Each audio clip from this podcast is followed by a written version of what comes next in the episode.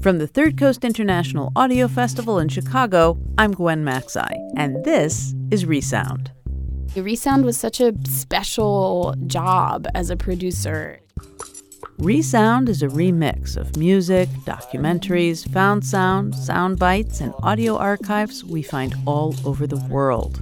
We listen to everything we can get our ears on, then bring you the best of what we hear each week. Needed this period of study inside of Third Coast for the development of me as an audio producer. This is a really special show for us. It's our 250th episode, and today we're going back to check in with all the producers who've made Resound since it started in 2004. And we're going to listen to some of our favorite moments from the past 14 years, both on the air and behind the scenes. Okay, are you ready? I'm as ready as I'll ever be. We're going to go back to the very beginning. Oy. Who do you think that could be? Let's hear it again. Oh my god. Here's a hint. They're alive. They're universally despised, and they have something to do with the House of Representatives of the United States of America. Your voice sounds so different, but I think I think it's just a different microphone. Oh, that's so generous of you. oh, well, you might have guessed by now. Here to host with me today is our current producer, Dennis Funk. Dennis, welcome, of course. Thank you. And um, maybe you can tell the audience exactly what the difference is between you and I, you, you being the producer. I mean, I write a script, and then what happens? So for Resound, the producers, we make the opens of the show, which are kind of like a big hurrah, getting into the, the theme of what of what the hour is. Also, we you know string the pieces in the show together and then make the interstitially bits. Uh, that's what we call them, interstitials. The kind of little fun moments that happen in between the stories. Yeah, and they're super like beautifully produced, and lots of work goes into them. Yeah, that's right. that nobody notices. exactly. Yeah. So before it was me in this room, there were, you know, plenty of other talented producers making this show. Yeah, back in 2004, Third Coast was only a few years old, and Resound was just a twinkle in the eye of Johanna Zorn and Julie Shapiro, who founded Third Coast. Now, at the time, the organization was really an annual conference for radio producers and an awards competition for audio stories from around the world.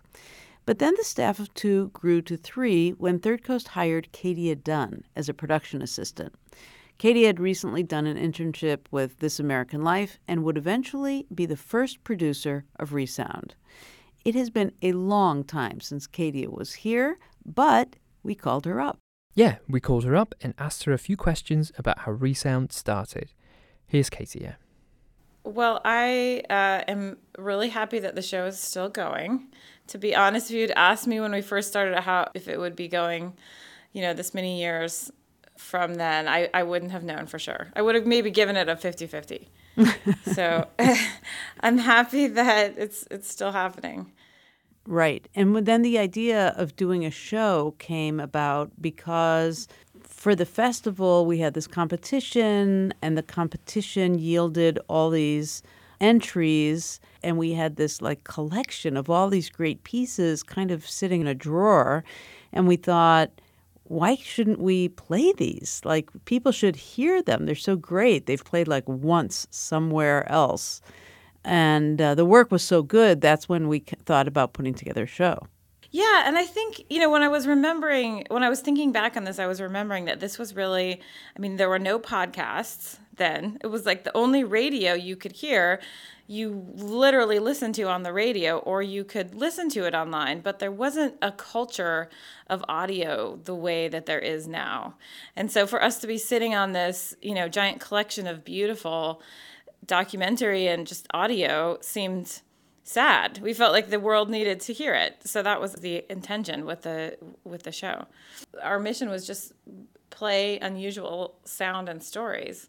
I just want to know if there are any pieces that stand out to you from that time mm. that you played. Right. So I, I don't know that I can remember specific pieces, but one thing I do remember um, really coming to appreciate and learning about is Australia Broadcasting Corporation because I had just never heard it before. And it was kind of amazing that there was a whole parallel public radio universe and that it sounded really different.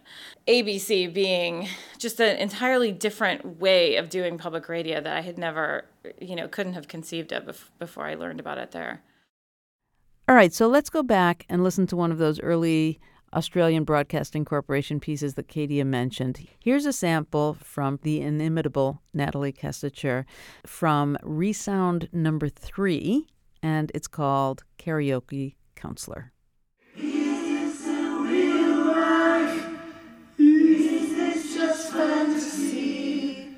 Leon, I can come.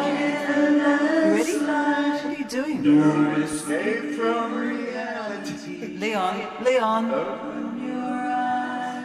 Uh, but when you sing, you make sure that you sing from your heart, not from your voice. Leon, there's too much echo. Okay, look, I really want to put this one down. We've wasted enough time today. We've got an album to put together. Okay, Leon? For this couple, I think one of the stumbling blocks may be that the possibility of intimacy has been scary. And so when things get too close, I think for both of them, their tendency is to withdraw, to back off, and to isolate. Mama just killed. It all started one night at the movies. American Beauty, to be precise. A film about a couple rigid with the flatness of a marriage that had seen better days. I was there with my husband of only nine months. Only nine months, yet it could have been us up on that screen. Leon fantasizing about other women, me having it off with real estate agents. I stole a sidelong glance at him, wondering if he too was finding similarities between the couple before us and ourselves. But no, his head was tilted back slightly, and his mouth was agape. He dozed, oblivious. I did some work with a colleague in looking at bringing together music and therapeutic modality. So we did a number of different programs trying to look at music therapy and trying to reach people through a different medium, that is, through music, rather than necessarily through the traditional psychotherapy modality of words. As we sat in that cinema, I wondered if he knew that I had deceived him from the start. I had used him. I was a songwriter, a songwriter with no money, and he was a hobbyist, a hobbyist with an inheritance. For some people, I think music has the capacity to resonate and touch something that is beyond words, and that certainly has a therapeutic potential.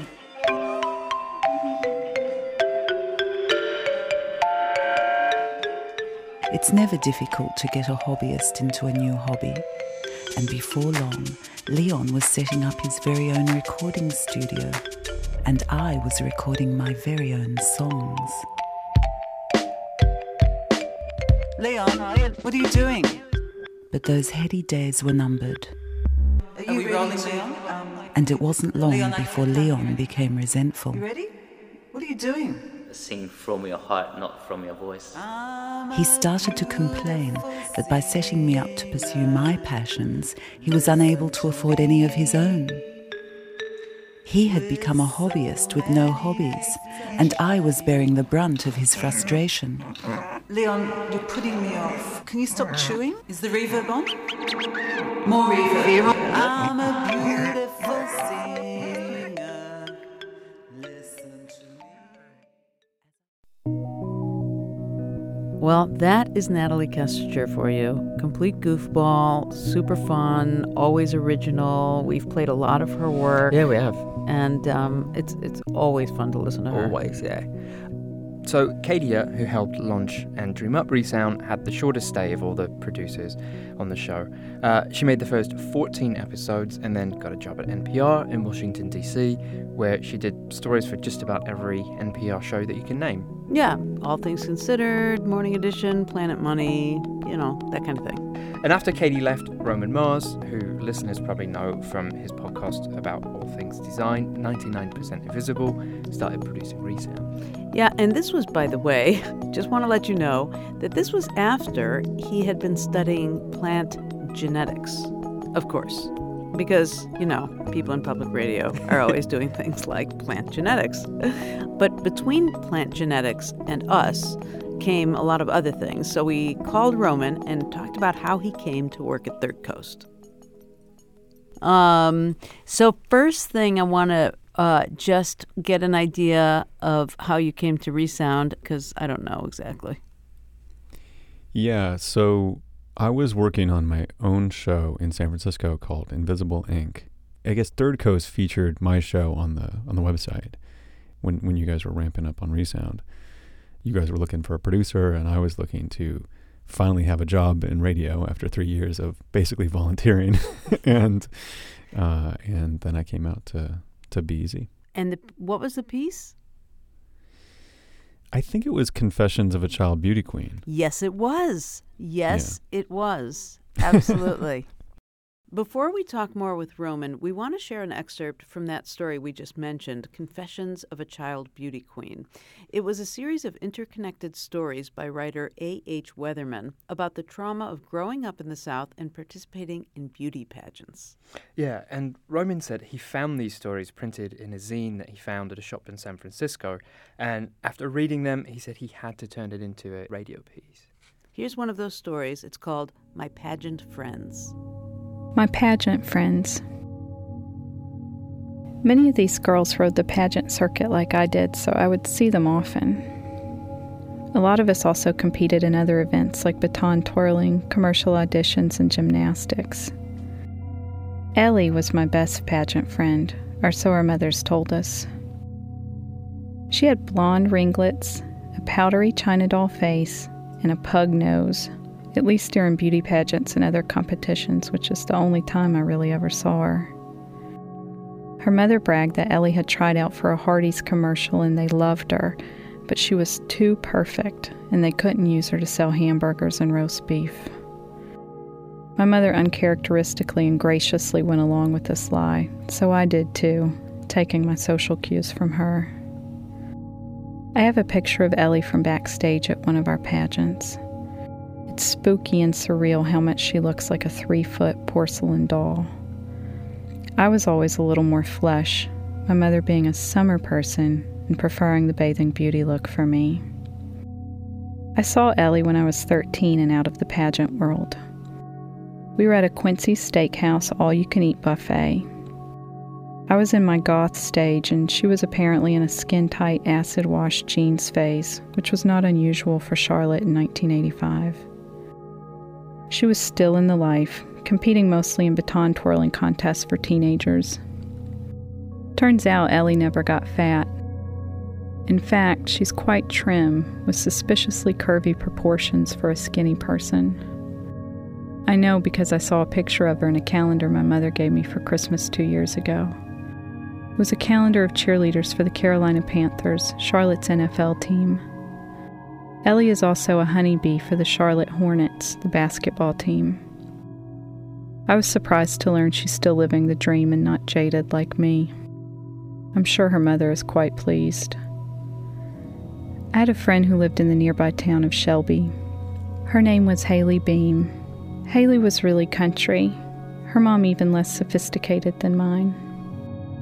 When I first saw Haley, I thought she was the prettiest little thing I'd ever seen. My mother thought differently and told me quickly she'd be no competition for me. To my surprise, I placed ahead of her in every pageant we did together. I never got as close to her as I wanted to. It wasn't that she was standoffish, maybe just shy and not yet at ease in her chiffon and tiara. I imagine Haley is still living in Shelby right now, fat and washing clothes for five or six kids and some lame ass redneck.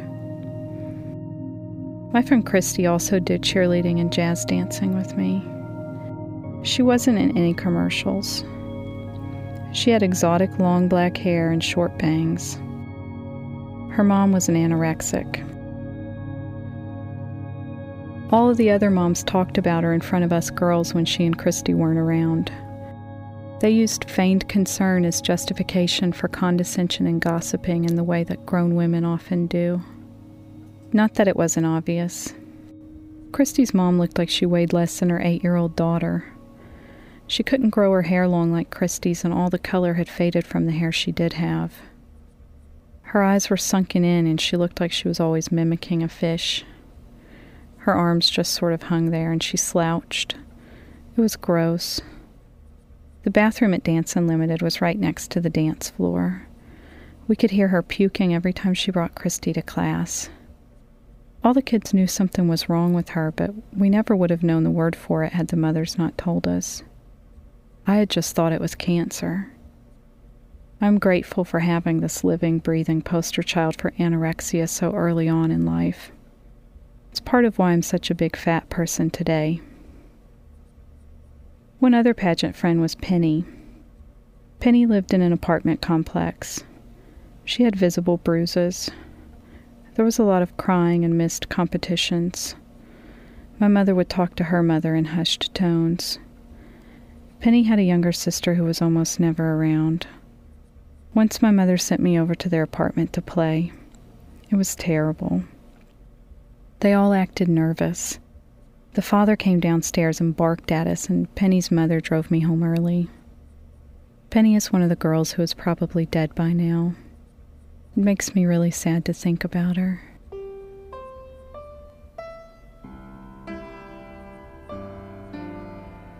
The Mother's Pageant. Almost every pageant included activities for the mothers as part of the overall cost. These activities were usually a welcome breakfast, an evening cocktail hour, and what was known as the Mother's Pageant. It was a tradition, although I don't know how it started. The Mother's Pageant was usually the first night we were all there. The moms would all get dressed up as ugly as they could, like it was Halloween. They would color their hair green, black out a tooth with grease pencil, put their hair in curlers, and dress in their homeliest house coat or pajamas. Sometimes they went too far. One year, one lady put Vaseline in her hair to make it look greasy. She didn't know you couldn't wash Vaseline out that easy. It was a big crisis. All the moms wanted to show how ugly they could be, but only on Ugly Mother's Night.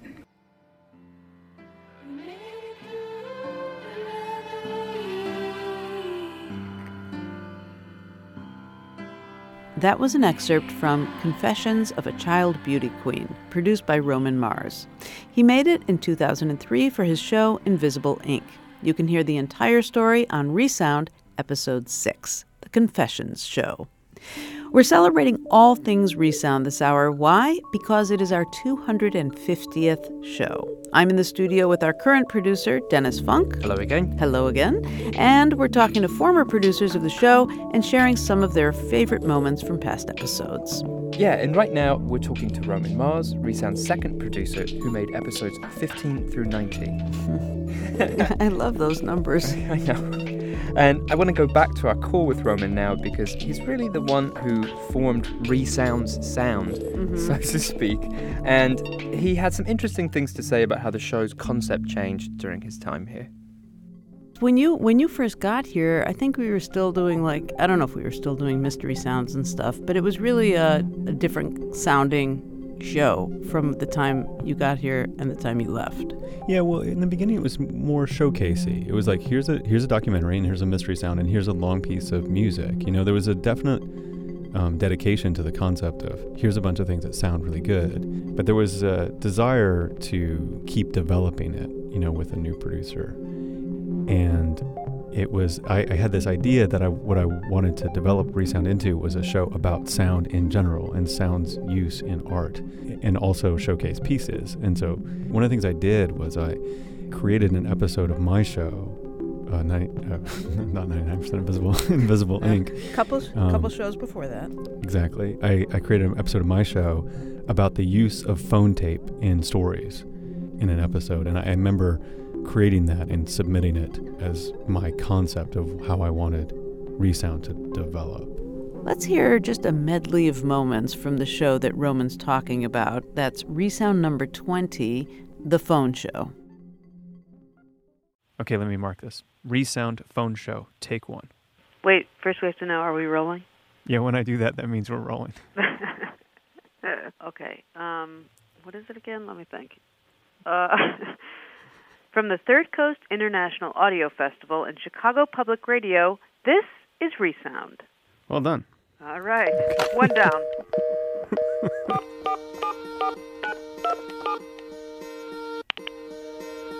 You have one message. Message one. Is it night or morning? Please answer me. Is it night time or morning? Can't you answer me? Oh, put the phone in the bloody dustbin now.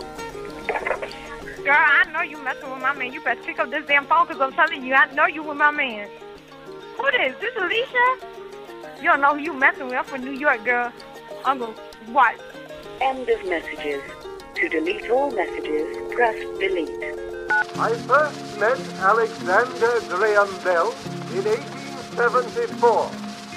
He came to the shop where I was working to have his harmonic telegraph constructed. Hello? Hi, is Steve Macklin there, please? This is he. Hi, Steve. This is an old acquaintance of yours. Okay. This is Julie Shapiro. Yeah, hi. How you doing? I'm doing fine. I, I remember uh, you were in from you lived in um it's from high school, right? Sort of. Julie Shapiro. Um you were younger than I was and um, are you the one that used to like football? Yes, I can't remember. And I came over to your house one time. exactly. I know. I think I wore my jersey over there, as I recall.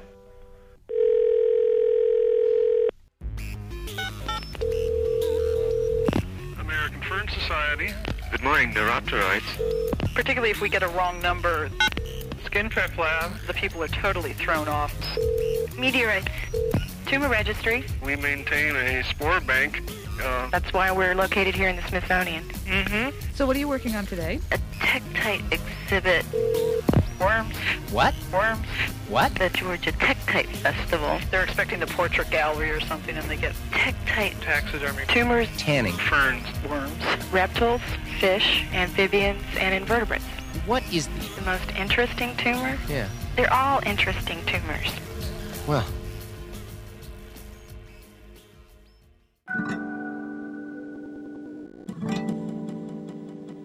Are there things that stand out in your memory of your time as producer of Resound that serve some kind of superlative, uh, whether it was a show, a piece, a difficulty? If I, I can't, it's hard for me to pick out one. I mean, there was one intro that we did uh, called Transmission. I thought, yeah, I thought you were going to say that one. Yeah, that I just I loved. I just loved the way it worked, and you know, it just sounded like a beginning in a way that was that was fantastic. And so, and so, uh, there was some of it was real, you know, real tape. Some of it was me, um, uh, you know, doing some sort of high pass filter to to do something to my voice to sound like an old radio announcer. Radio transmission. The handle or name you adopt should be one of a kind, based on something special in your life. This is Porky Chedwick on March 12, 1973. White Birdland. All you nice people living in the middle of America, the beautiful. Everything is beautiful. We're talking about radio. Radio, meaning you do not see the picture, you hear the voice. Here's something called the vox humana. Hear the human voice. But the point is, radio involved the audience far more than television ever did. This is WJAK, Monday, March 12, 1973. Thank you, and here's some more hit music. It's 820 now, people. This is Mick Jagger.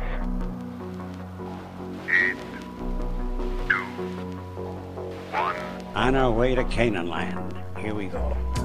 When you think about how much airspace there is in the world, and then you think about the people and radio stations and truckers and spies and ham radio operators who are using that airspace to transmit sound, it makes you feel like while lying in bed at night as the streams of words go by above your head, you could just pluck one out and listen in.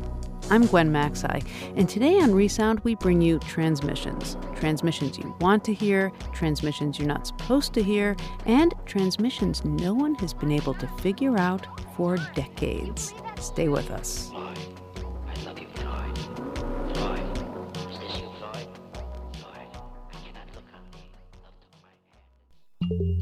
That was the beginning of Resound number 31, the transmission show. It was produced by Roman Mars, who's been talking with us about his time working on Resound. We're celebrating today because it is the show's 250th episode.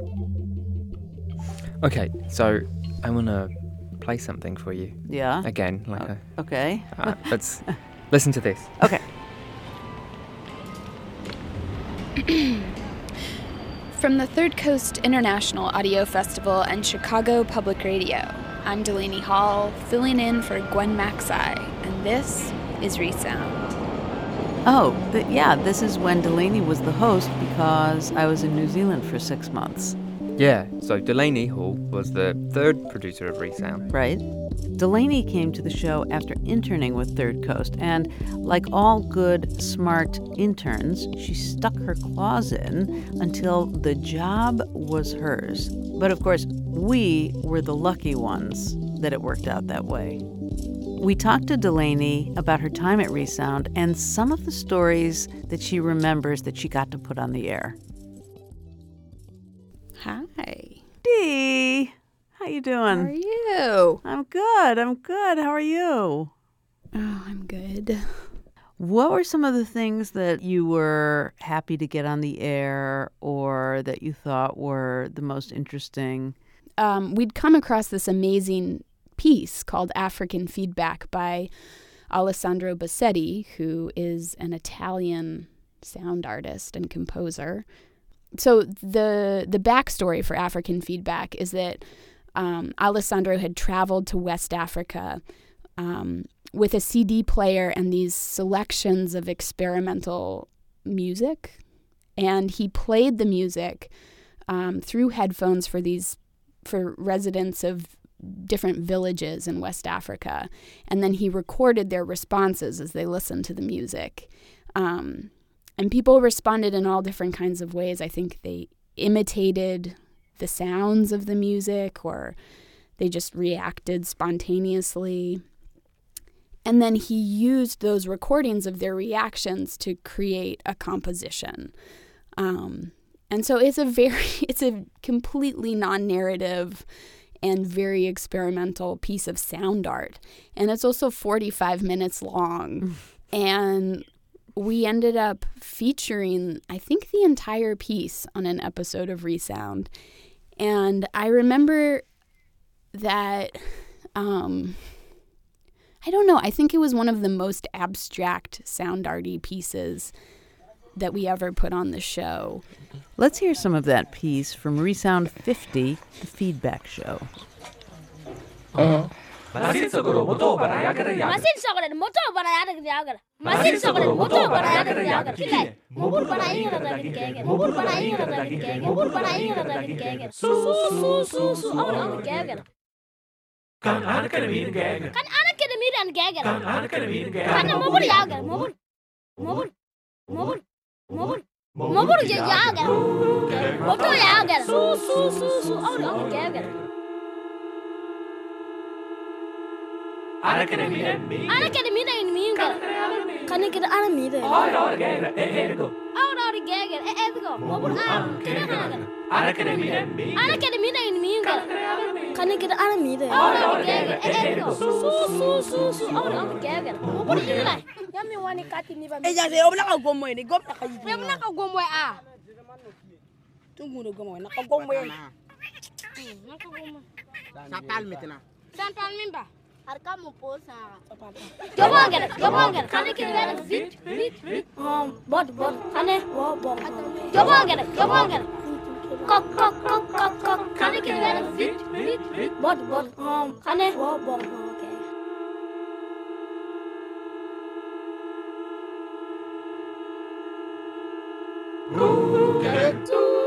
Suga, jeg digger Su, su, su, su. gaɛli gɛgɛla gɛgɛla ka ne suu suu gɛgɛla suu gɛgɛla suu gɛgɛla ka ويدي ويدي جا جا جا جا أما أنا واحد ما يقول وين وين وين جا واس يمين عيل أوري أوري أوري أوري أوري جا جا maybe can جا جا maybe Sonic can maybe can جا جا maybe Sonic can can جا جا فيت فيت فيت جا جا فيت فيت فيت جا جا كوري كوري كوري كوري جا جا أتان أتان أتان جا جا Jabo, Jabo Gagan. Jabo, Jabo Gagan. Meri Meri Gagan, masi ningal hoga. Meri Meri Gagan, masi ningal hoga. Meri Meri Gagan, masi ningal hoga. Kane moto kare kane kane. Moto kane Eh yaso, donc à quelle heure ka watie? Watin quelle heure? Mbun Manika. Ya ne ne rapri. Foto lang ya ce ma mimi ya ce amma nan ka kele ba. Masin sagoro, moto, bara, ya gere, ya. Masin sokore moto bana ya de ya gere. Masin sokore moto bana ya de ya gere. Kile. Mubur bana yi gere da kege. Mubur bana yi gere da kege. Mubur bana yi gere da kege. Su su su su awre awre kege. Kan ana kere mir gaya. Kan ana kede mi dan kege. Kan ana kere mir gaya Kan mubur ya gere. Mubur. Mubur. Mubur. Mubur. Mubur. And that that was that went on for you know 10 minutes 20 minutes 30 minutes 40 minutes. Um, it seemed bold that we put that on the air. And i actually remember getting confused angry emails about it. And maybe some appreciative emails too but i think it was challenging listening um, just given you know your typical public radio fare because I just imagine the experience of a listener. Yeah, I think we probably came on after This American Life at that time. also, yes, I think at the time we were experimenting for sure. There's another piece I remember putting on the air that's sort of in the same vein, which was this composition by Laura Vitale and Rick Moody that was created with four teapots. And it was just four teapots whistling on the stove. And they pick, you know, they sort of created this composition with them by picking up teapots so they got quiet and then putting them back down so that they would whistle again. and they were not beautiful sounding teapots. They were those teapots with shrill whistles.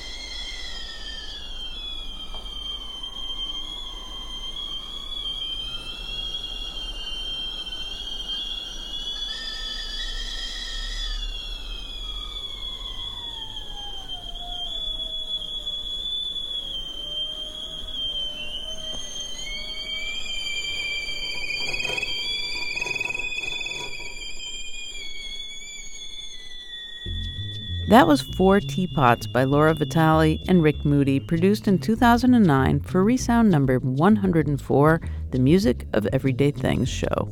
Um, so I think back to that and I'm, I'm surprised we decided to feature it, but I also am proud we did because Resound is an outlet for that kind of work that just really would not find an audience any other place on the radio dial. That was Delaney Hall, producer of Resounds number 91 through 132. So, after episode 132, uh, Delaney left Resound to go to grad school in 2010. She produced some really great work, some of it which is featured on later episodes of Resound. And Katie Mingle became the producer of Resound. We're going to hear from Katie in a minute, but first we're going to play one of the things that she produced while she was here and she remembers as one of her favorites. It's the beginning of Resound number 158, The Night Show. In the great green room, there was a telephone and a red balloon. and a picture of a cow jumping over the moon. From the Third Coast International Audio Festival in Chicago, I'm Gwen Macsai, and this is Resound. And there were three little bears sitting on chairs, and two little kittens, and pair of mittens, and a little toy house, and a young mouse. Resound is a remix of music, documentaries, found sound, sound bites, and little audio stars we find all over the world. On the air, the internet, we listen to everything we can get our ears on and bring you the best of what we hear each week on Resound. And a comb, and a brush, and a quiet old lady who was whispering, Hush. Good night, room. Good night, moon. Good night, cow jumping over the moon.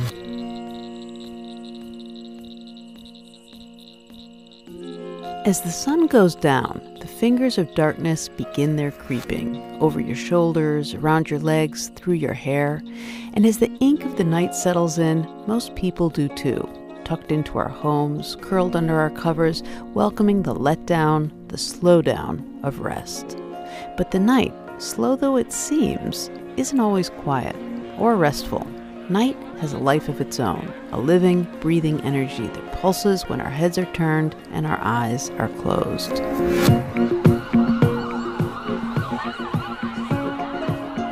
Today on Resound, listening to the night. Stay tuned.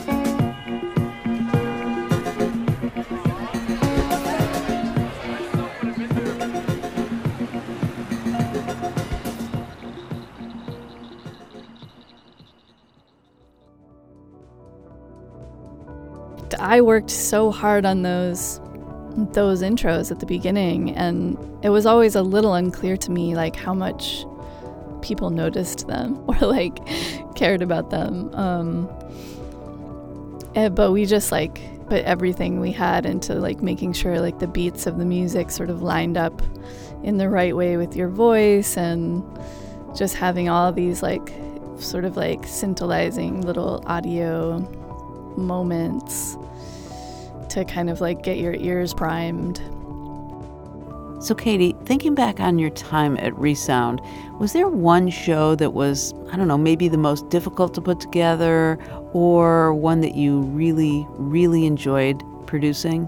I remember one that I really enjoyed doing was the the Centenarians show, which oh yeah, where we interviewed uh, Nina Ellis about um, all these stories she had done about people who had turned 100. I think originally she said that she was looking to do these pieces sort of like people looking back on their lives. Mm-hmm. But actually, all these people were living really full lives, like right then. Um, it's some of some of them. Like there were a couple that were more that were a little more sad, I think. But most of them were like really like hopeful. Um, so we interviewed Nina, and all of that interview is sort of throughout the show. And those shows were could also be a good bit of work, um, but really fun because I think that's something that we were always able to bring that was different, which was like, you know, hearing hearing a documentary and also hearing from the person who made it sometimes. Let's have a listen to an interview from the show that Katie just mentioned, Resound number 143, The Centenarians Show. In this excerpt, producer Nina Ellis talks with Ruth Ellis, no relation, by the way, who found a life with a new community in her 10th decade. Ruth Ellis has no family left, no partner, and she never had children. But she's not lonely, and the years that we are most afraid of have been her happiest. If I tell you right away how that happened, you might not appreciate the struggles of her first 80 years. Ruth Charlotte Ellis was born and raised in Springfield, Illinois, where her father was the first African American mail carrier. Her family was loving, but at school she was lonely. I didn't have any friends. Why, why didn't you have friends? Mm-hmm. I guess there weren't very many colored in that school. And had classes that would, I'd be the only colored there. And I think I was bashful or something. And the teacher called on me for something I'd tell her I didn't know. But I knew the answer, but I didn't want to get up before the class. One teacher slapped me because I was so stupid. Old Lady Powers. I told my daddy. So he came over to school and bawled her out. I didn't have too much of a childhood. My gym teacher, she's the only one paid any particular attention to me. She took interest in me. In high school, she had a secret crush on her gym teacher. And gradually, Ruth began to realize this about herself she was gay. She never tried to hide it, but she didn't talk with anyone about it either. Ruth graduated from high school, worked a number of jobs in Springfield, and then in the late 30s moved to Detroit for better pay. She learned about the larger gay world and eventually found a partner, a woman named Babe. They bought a house together, and Ruth owned a small printing business. They didn't have much money, but they opened their home to young black gay men and lesbians who were not allowed in the white single sex bars of Detroit. They'd come to our house for just enjoyment. They'd bring a bottle, and they'd play cards, and we'd dance and play the piano. There'd be some of them that'd be good piano players. Just had a place to enjoy themselves. One fella come from the south. He didn't have any place to come. He stayed at our house. Different ones would come and stay at our house till they find something to do. Then they're gone. After 35 years together, Ruth and Babe drifted apart. And so at age 65, Ruth got an apartment in subsidized senior housing in downtown Detroit. And even though she had no family members living and no pension, her best years began. She joined senior citizens clubs and enjoyed bowling, pool, dancing, and for the first time in her life, traveling. And then, at age 79, she took a self defense course from a young woman she had a feeling was gay. Yeah, I was curious. I'd never seen a white lesbian. So I wrote a little note if I could get better acquainted with her. So she came over to see me. And when the woman introduced Ruth to her circle of friends, everything changed. She was embraced by a community hungry for a role model. Ruth doesn't like to say she's experienced discrimination in her life, though she will say being black is harder than being gay. It's clear that much has been denied to her a good education, high paying jobs, and the freedom to socialize as she pleased. Ruth chose not to hide her homosexuality, though, and today the women who surround her take hope and strength from that. Sarah Yulee is one of these women. Ruth took me to visit Sarah, who says she deeply loves Ruth, has found her true grandmother, and wants to make her happy however she can. I think at first, for, you know, five or ten years, the main thing I did was make sure that Ruth could get to an event if she wanted to go, if she wanted to go to the National Women's Music Festival or just to a coffee house. We'd make sure somebody would pick her up and that she'd get to go.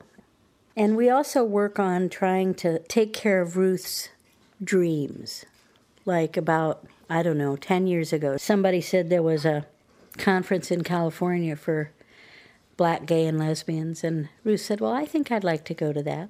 So we raised money, and she and a companion went to that conference. Then a couple years later, she said, You know, I'd like to have a massage, or I'd like to go to Provincetown. This And is that's like where I went. This is like Ruth Ellis's Make a Wish Foundation. Exactly, exactly. And the circle of friends is so large now that there is almost nothing that she could think of that couldn't be made to happen. Why did this happen to you, Ruth? I don't know. Just out of the sky. And now there's a documentary film called Living with Pride Ruth Ellis at 100. So far, it's been shown at gatherings in more than 80 cities in the U.S. and overseas. And as a result, Ruth is alone only when she wants to be. She gets phone calls and visitors and invitations to appear before groups. I went with Ruth to one of these events at Michigan State University, where a classroom full of mostly 20 year old students watched the film. Afterward, when Ruth was before them ready for questions, there was silence. Later, many of them admitted they were afraid of older people, and none of them, it turns out, had talked with anyone aside from their grandparents over 60 years old. They stared at Ruth, a messenger from another century. Now, don't be bashful. I'm just an ordinary person. I would like to know, um, I think most of us in here are social workers, and I wondered what you would like us to know um, from your experience with social workers. What would you like us to know? I would like for the young people to take more interest in some old person. There's a lot of old people that have lost their families, they don't have anyone. And I think if the young people would just pick out one person that they could go visit, take them to a show or to lunch or something like that, I think they'd appreciate that very much. I had a friend that lived to be a hundred. Then she decided that she was tired, and she just stopped eating till she passed. So I don't want to get that tired. I, I want to live as long as I can. Ruth Ellis has gone from being a shy little girl with no friends to a wise elder, an inspiration. It took nearly a hundred years, though, and on some days she says she is tired of living. But at this moment, as all these young faces smile at her, Ruth is radiant. She practically inhales their energy, and it makes her just a little bit bold. What do you think about sex education in schools? You got me there, honey. You got me there. One thing, I think we uh, deal with sex too early in life. You have plenty of time to have sex. Up to 95 anyway. I can tell you that. Ruth is still traveling and looking forward to her 101st birthday.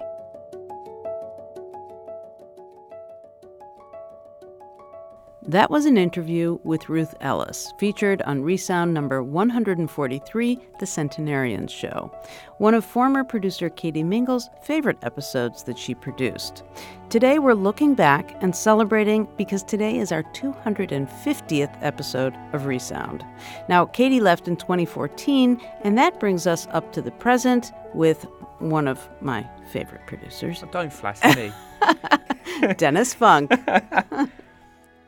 And now I have to turn the tables and ask you what your favorite show was. So I think my favorite episode that I worked on is um, 204, the Stories from Childhood show. Oh. Um, the open I really like because it took an entire week just to make that. But the other thing that I really like in that show that I did is I got a bunch of people who worked at WBEZ, um, where Third Coast is based, to record themselves reading bedtime stories to their kids. And then I interviewed them about it in the studio and just made like these little like Snippets? snippet stories of those moments and like that as a ritual. Are we going to hear it? Yeah, let's just play a little medley from that Okay. episode. If you hear well with your ears, then close your eyes. Pat a cake, baker's man, bake a cake as fast you can. Could you make that sound? Pat cake, baker's man, bake a cake as fast you can. Again? Pat cake, baker's man, bake a cake as fast you can. Come on, buddy, let's go. Are you done? So every night before bedtime, my husband or I, one of us always reads to our son. We ask him, uh, okay, pick out your books. What is it? Spell ant. And then there's this negotiation as to how many books we get to read that night. Okay. Scooby Which one first? Scooby. Scooby Doo? Sometimes he will have us read the same book every night. That's Daphne. Let's find out. You know, like we always come back to this space and we always read books and Ready? this same bedtime routine is part of like his world being in order. And so he finds a lot of comfort in that. The mystery machine bumped along a dark, empty road. Scooby Doo and his friends bumped along too. Let me turn the tables a little bit and ask you what has been your favorite piece or favorite show or favorite moment from Resound over the last 250 episodes? That is an unfair question, first of all, because it would be like picking a child that you love the most. You, you just can't do it. You know, Gwen, one thing I do realize about Resound is that over the years, so much of your life has made its way into into some of the episodes. Uh oh, I'm not sure that's a good thing. I want to play a moment from a few years ago. Um, we were making an episode called The Driving Show. Oh, Um, right. And at the same time, it just so happened that your daughter, uh, who's your eldest child, was going away to university, and you were doing a drive from Chicago to Boston Yeah, in Chi- 18 hours straight. Exactly. And at the same time, this show would be playing. So we thought it would be kind of perfect to just stick a moment in the show that reflected on that coincidence. At the very moment that you will be hearing this program, I myself am on the road dropping my oldest child off at college. We made it out there in a marathon 18 hour, one day drive. Her plugged in, listening to comfort music, and me staring down a lot of flat roads that slowly become, both literally and figuratively, mountainous. And now it's just me coming back. 18 more hours, and nothing in the rear view but an empty car. I love long drives, though this is not one I relish. They give you lots of time to think, transition, give your mind its leash. On this trip home, the car is a lot quieter, and I'm in no rush, not my usual 80 miles per hour. Because despite heading home to the exact same address, I know it's going to be a very different place. 18 hours to go, and that's fine by me.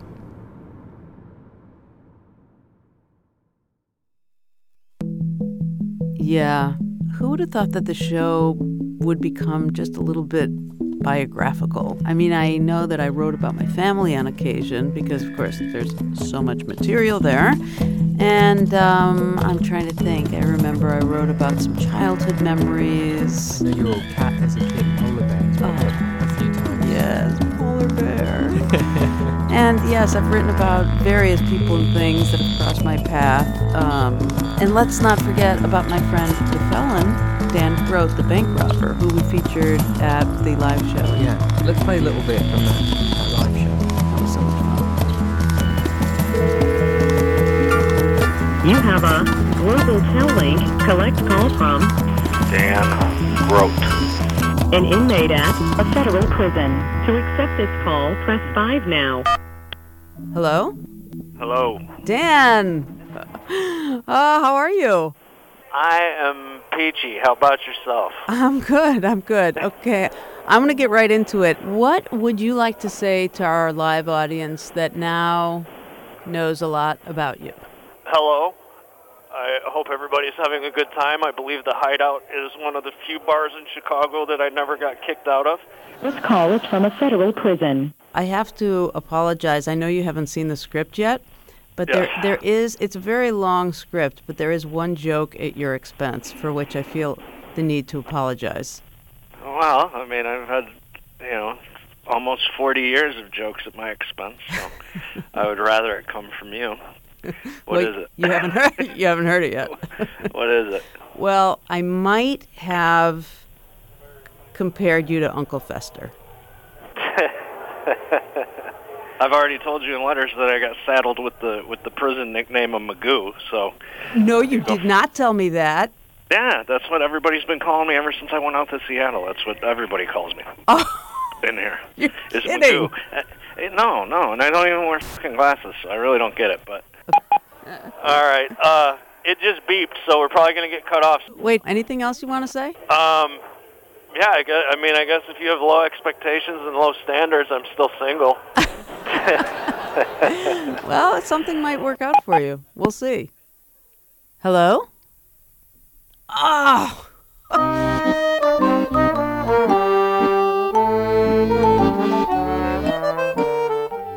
That was an excerpt from Resound number 218, The Odd Couple Show, that we recorded and performed live at the Hideout in Chicago in 2016. All right, that's it for our 250th episode of Resound. Well, we couldn't do it without our listeners, and I want to thank you from the bottom of my heart for supporting us all these years.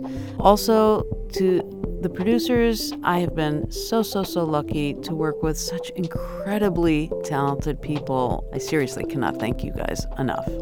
And I want to thank a couple of the people who've also worked behind the scenes, curating the show Johanna Zorn, Julie Shapiro, Sarah Geiss, and Maya Goldberg Safir. Yeah. And uh, before we go, just one last thing. I'm going to ask you guys to save a date on Monday, April 16th. Third Coast is having a fundraising event. It's going to be a lot of fun, and we'll give you more information in the next few weeks. Monday, April 16th, Third Coast fundraising event. Well, here's to 250 more shows. I'll drink to that.